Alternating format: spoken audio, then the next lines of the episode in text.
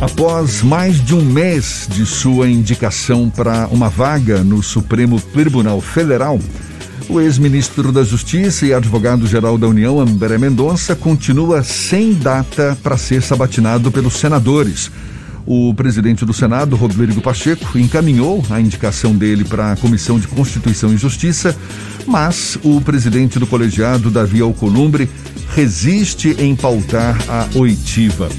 E a depender da vontade dos parlamentares, esse processo deverá se arrastar por tempo indeterminado, já que não há previsão constitucional de prazo para apreciar o nome de um indicado à Suprema Corte. A gente fala mais sobre o assunto e conversa agora com o presidente da Comissão de Estudos Constitucionais da OAB Bahia, o advogado, escritor, professor e consultor jurídico Marcos Sampaio, nosso convidado aqui no Issa Bahia. Seja bem-vindo, muito obrigado por aceitar nosso convite. Bom dia, Marcos. Muito bom dia, bom dia Jefferson, bom dia Fernando. Uma enorme alegria poder falar com vocês sobre tema tão relevante para a República, uma indicação de ministro para a nossa Corte Suprema. Agora, para início de conversa, Marcos, como é que você avalia esse, digamos, travamento do, do processo de indicação de André Mendonça? Qual recado você acha que o Senado está dando ao governo? Vejam só, esse modo de provimento, né, o modo de acesso de alguém ao Supremo Tribunal Federal, ele passa a ser muito questionado na América Latina como um todo e no Brasil já de algum tempo. Esse método de indicação pelo qual o presidente da República formula ao Senado Federal uma indicação para que haja aprovação, em primeiro lugar, na Comissão de Constituição e Justiça e depois no plenário, é um assunto que tem dado pano para mangas, muitas controvérsias constitucionais e muitas desconfianças nesse modelo tal como posto. Parece-me que esse, essa demora, esse tempo largo que se está pondo, é uma demonstração inequívoca de que o parlamento, agora o que o Senado, ele não está suficientemente convencido de que essa é a melhor indicação que o presidente da República poderia fazer. Você não acha que tem um quê de político também, uma decisão política no sentido de, olhe, presidente, você não governa sem o Congresso Nacional. Não tem um, uma, uma, tem, uma postura política tem, por trás disso também, Marcos? Tem. Tem uma demonstração de que o parlamento não está satisfeito com uma série de coisas. E ele faz exatamente essa demonstração de resistência. Vejam, a nomeação de um ministro para o Supremo Tribunal Federal é talvez uma das ações mais relevantes que o presidente da República pode fazê-lo, porque o ministro ele pode passar na Suprema Corte 30 anos, quase 30 anos, como é o caso, se for aprovado, do doutor André Mendonça. Então o parlamento está dizendo, nós não estamos satisfeitos, é, há uma tensão, é uma tensão, o governo vai precisar no plano político, estabelecer uma negociação mais clara, uma indicação, tentar ler o que é que está acontecendo. E talvez nós tenhamos um, um segundo episódio na história da República Brasileira de não aprovação se ele vier a ser rejeitado. Isso só aconteceu uma vez até hoje no governo do Marechal Floriano, quando fora indicado um médico para a Suprema Corte e o Senado ficou também nesta demora, e o doutor Barata, e o Senado disse, ah, vamos apreciar, e foi resistindo até que o, até que o então presidente é, refez a indicação e retirou a indicação do doutor Barata. Agora, mais uma vez, a gente consegue perceber essa demonstração de insatisfação do parlamento embora a presidência da casa já tenha encaminhado para a CCJ, o senador Davi Alcolumbre, ele tem resistido a colocar em pauta a sabatina e posteriormente a verificação da aprovação ou não do nome do doutor André Mendonça. O encaminhamento de nomes para o STF, volta e meia, são objetos de preocupação ou de reclamação, principalmente daqueles que são opositores ao presidente que faz essa indicação. A gente tem um histórico já no Brasil desse tipo de questionamento. O próprio Alexandre de Moraes, que foi o último a ingressar na Suprema Corte, o Dias Toffoli, outros ministros que já tiveram uma ligação quase que umbilical com partidos políticos. Isso gera uma escalada de preocupação e de reclamação por parte do parlamento e da sociedade. É possível que haja algum tipo de modificação constitucional para mudar o processo de escolha dos ministros, já que existe um debate sobre, por exemplo, a limitação do tempo em que um ministro pode permanecer na Suprema Corte, professor? É, Fernando, você está corretíssimo na observação. A gente que acompanha a história do Supremo Tribunal Federal sabe que isso acontece há bastante tempo desde a Constituição de 1988, a gente consegue perceber essa, esse desconforto com o modelo que está adotado no Brasil. Eu posso citar alguns exemplos um pouco mais longevos. A própria indicação do ministro Marco Aurélio de Mello, primo do então presidente Fernando Collor de Mello gera essa insatisfação, gera todo esse questionamento. Depois a indicação do, do ministro Nelson Jobim, que também exerceu o, de, o cargo de ministro da Justiça e de senador. Mais posteriormente, a indicação é, do, do ministro Gilmar Mendes, então advogado geral da União no governo Fernando Henrique, o ministro Dias Toffoli, o ministro Alexandre de Moraes. Esse, esse, essa observação que agora a gente consegue perceber na história do Supremo tem demonstrado que nós estamos diante de um modelo de provimento de cargos para o Supremo Tribunal Federal que precisa ser revisto. Em minha opinião, precisa ser revisto quando ao método e ao modo de indicação, e precisa ser revisto quanto ao tempo em que um ministro exerce o mandato. Não é possível, olhando assim, verificar uma, a história, um sujeito passar 30 anos, 35 anos num cargo de ministro do Supremo Tribunal Federal. Nós copiamos o modelo americano. O modelo americano, o presidente da República também indica ao Senado, o Senado aprova e o sujeito lá tem vitaliciedade de verdade. Se aposenta compulsoriamente aos 75, lá não. Ele só sai quando ele quiser, quando ele não puder mais exercer a judicatura.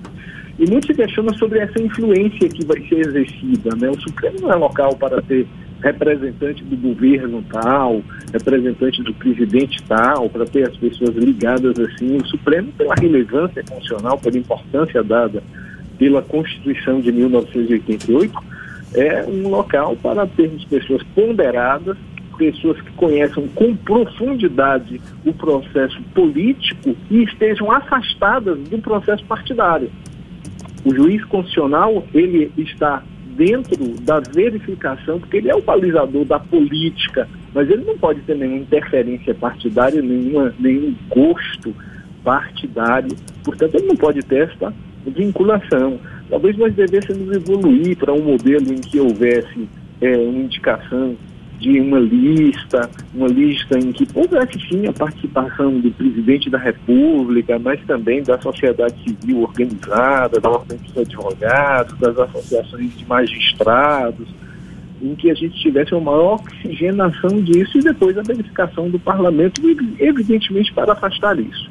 Agora, eu preciso fazer justiça os, eh, na história constitucional ou na história do Supremo Tribunal Federal, embora os ministros inicialmente chegam com essa pecha, com essa desconfiança, mas no curso do exercício eles conseguem legitimar-se pelo, por aquilo que a gente chama de discurso constitucional, pela coerência das decisões, e são muito poucos os exemplos de decisões casuísticas vamos dizer assim, apesar da crítica e da desconfiança, na prática a gente tem um exercício de uma judicatura de alto valor constitucional e os ministros do Supremo, com raríssimas exceções, costumam sim honrar a toga.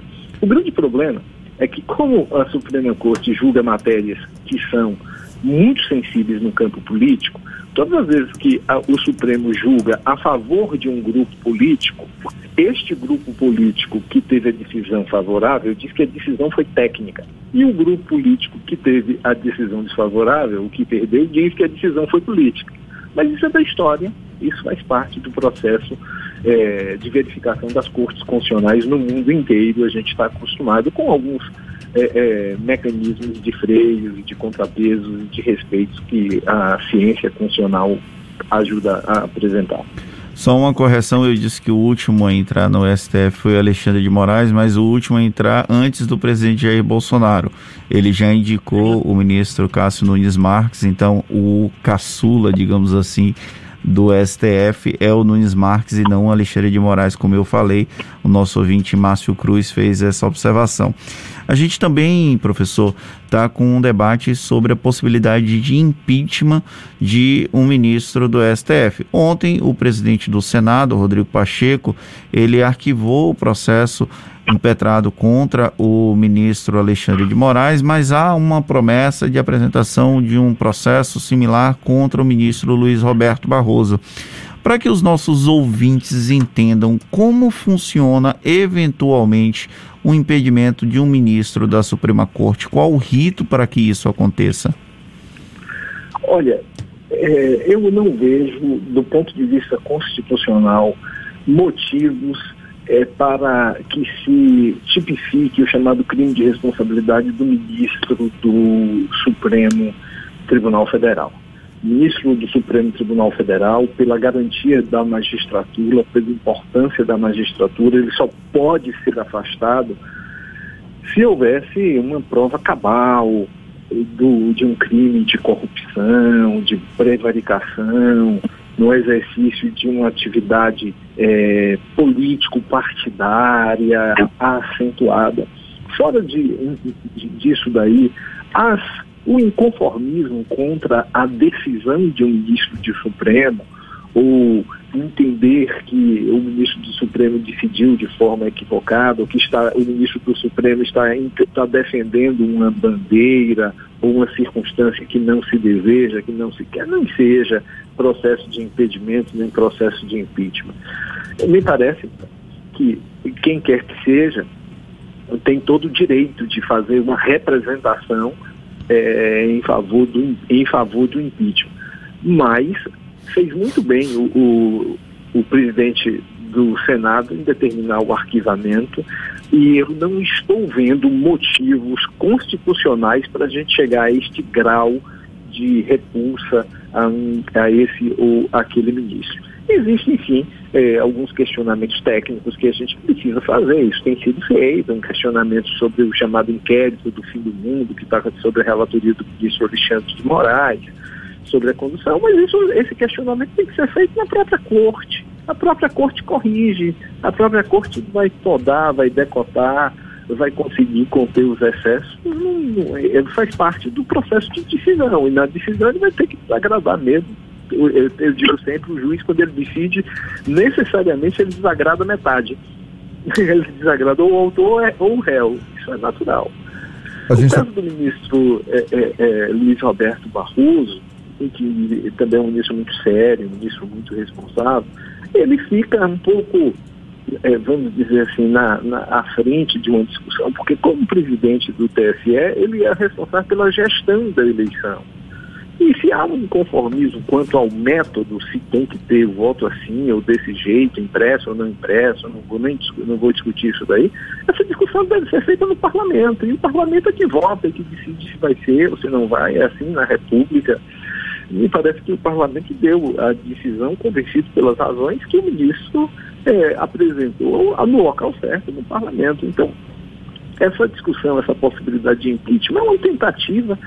É, eu já vi outras tentativas de apresentação de pedidos de impeachment ministros do Supremo Tribunal Federal. É uma tentativa de desdobrar o, o, o desarranjo, o desagrado político, a insatisfação política para constranger o ministro mas eles são muito preparados e eles sabem que isso não tem viabilidade técnica, não tem viabilidade jurídica, e por isso o parlamento, acredito eu, não simplesmente receberá o pedido e determinará o arquivamento. Para a gente encerrar, professor, e voltando ao caso André Mendonça, a gente está vendo aí o presidente Jair Bolsonaro tentando emplacar André Mendonça para o STF, não está conseguindo até agora. Há quem diga, inclusive, que o presidente já começa a cogitar outros nomes, como o do presidente do STJ, Humberto Martins. Agora, isso passa pela percepção de que a relação institucional é uma via de mão dupla e de que, aparentemente, Bolsonaro age como se fosse uma relação de mão única, em que só ele seria beneficiado. O senhor concorda com essa avaliação, a de que o presidente segue como um político do baixo clero? Apesar de estar na presidência, mas não, não prezando pelo diálogo? Olha, é, a sua observação, Jefferson, é muito pertinente, pelo seguinte, quem ganha a eleição governa não para os que venceram, mas para todos, os que venceram e para os que perderam, para os que estão no poder e para os que não estão no poder. É assim na democracia. A democracia, ela não é a ditadura da maioria ou a ditadura do vencedor. Quem tem a caneta na mão tem que ter a habilidade de ouvir, de ouvir a oposição, de perceber o que é possível, o que não é possível de ser feito. Não é desta forma, é, simplesmente fazendo indicação. A indicação ela é precedida, ou tem que ser precedida de diálogo, de conversas conversas, de sondagens. A gente que acompanha esse processo sabe que todas as vezes que alguém vai indicar um ministro para o Supremo Tribunal Federal, conversa com os parlamentares, conversa com os senadores, colhe opiniões, colhe opiniões dos próprios ministros do Supremo para formar um juízo antes de fazer a indicação. A indicação não pode ser uma voluta, um ato voluntário de dizer assim, ele acorda de e diz, não, eu vou indicar Marcos Sampaio porque eu gosto de Marcos Sampaio, eu admiro a obra dele, porque ele é meu amigo sem ouvir ninguém. A própria indicação do ministro Cássio Marques, início do governo, foi um pouco estranha no particular, porque muito pouco diálogo antecipado. E eu acho que é isso que aconteceu. O presidente da República ele tem um estilo que precisa ser, ser é, é, mais compatibilizado com a realidade política e por isso ele sofre esses reveses. Espero, espero verdadeiramente, até pela relevância e pela importância do nome do, do doutor André Mendonça, que, que o parlamento consiga avançar e avançar imediatamente é, aprovando, mas se não for o caso de sua aprovação, que de forma célere haja rejeição, porque a corte não pode ficar desfalcada de ministro e que haja a substituição, seja pelo ministro Humberto Martins, para quem tem um enorme apreço, seja pelo próprio é, é, Procurador-Geral da República, é, Augusto Aras, que tem um valor inestimável e tem sido também cogitado para eventualmente ocupar uma vaga, ou por tantos outros juristas que nós temos no país. Marcos Sampaio, presidente da Comissão de Estudos Constitucionais da OAB Bahia, também advogado, escritor, professor e consultor jurídico. Muito obrigado pela sua disponibilidade. Bom dia e até uma próxima. Eu que agradeço a, a oportunidade de conversar com vocês e com todos os ouvintes. Muito obrigado, Jefferson. Muito obrigado, Fernando. Muito obrigado aí à Tarde FM pela essa possibilidade de, de dialogar e me coloco à disposição sempre que necessitarem.